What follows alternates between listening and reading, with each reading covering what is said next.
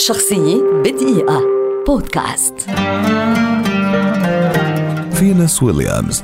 لاعبة كرة مضرب أمريكية محترفة تعد واحدة من أبرز لاعبات التنس في التاريخ وهي الأخت الكبرى لأسطورة التنس الحية سيرينا ويليامز. انتقلت عائلة ويليامز من كاليفورنيا إلى ويست بالم بيتش في فلوريدا وفينوس في سن العاشرة من أجل التحاقها وشقيقتها سيرينا لأكاديمية ريك ماتشي للتنس للحصول على تدريب إضافي للشقيقتين. وفي تلك الفترة حققت فينوس ويليامز سجل 63 فوزا مقابل صفر خسارة في جولة الناشئين لاتحاد التنس في الولايات المتحدة وكانت في المرتبة الأولى بين لاعبات تحت سن الاثني عشر عاما في جنوب كاليفورنيا. وفي عام 1995 سحب ريتشارد ويليامز الشقيقتين من أكاديمية ريك ماتشي ومنذ ذلك الحين تولى تدريبهما في المنزل.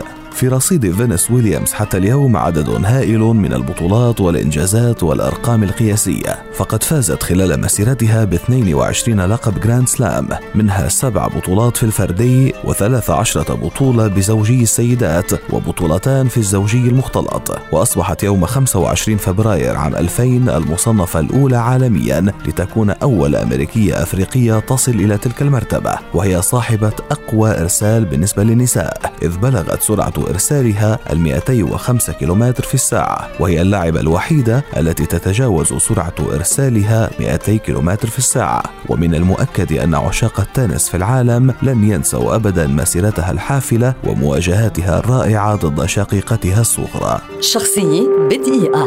بودكاست.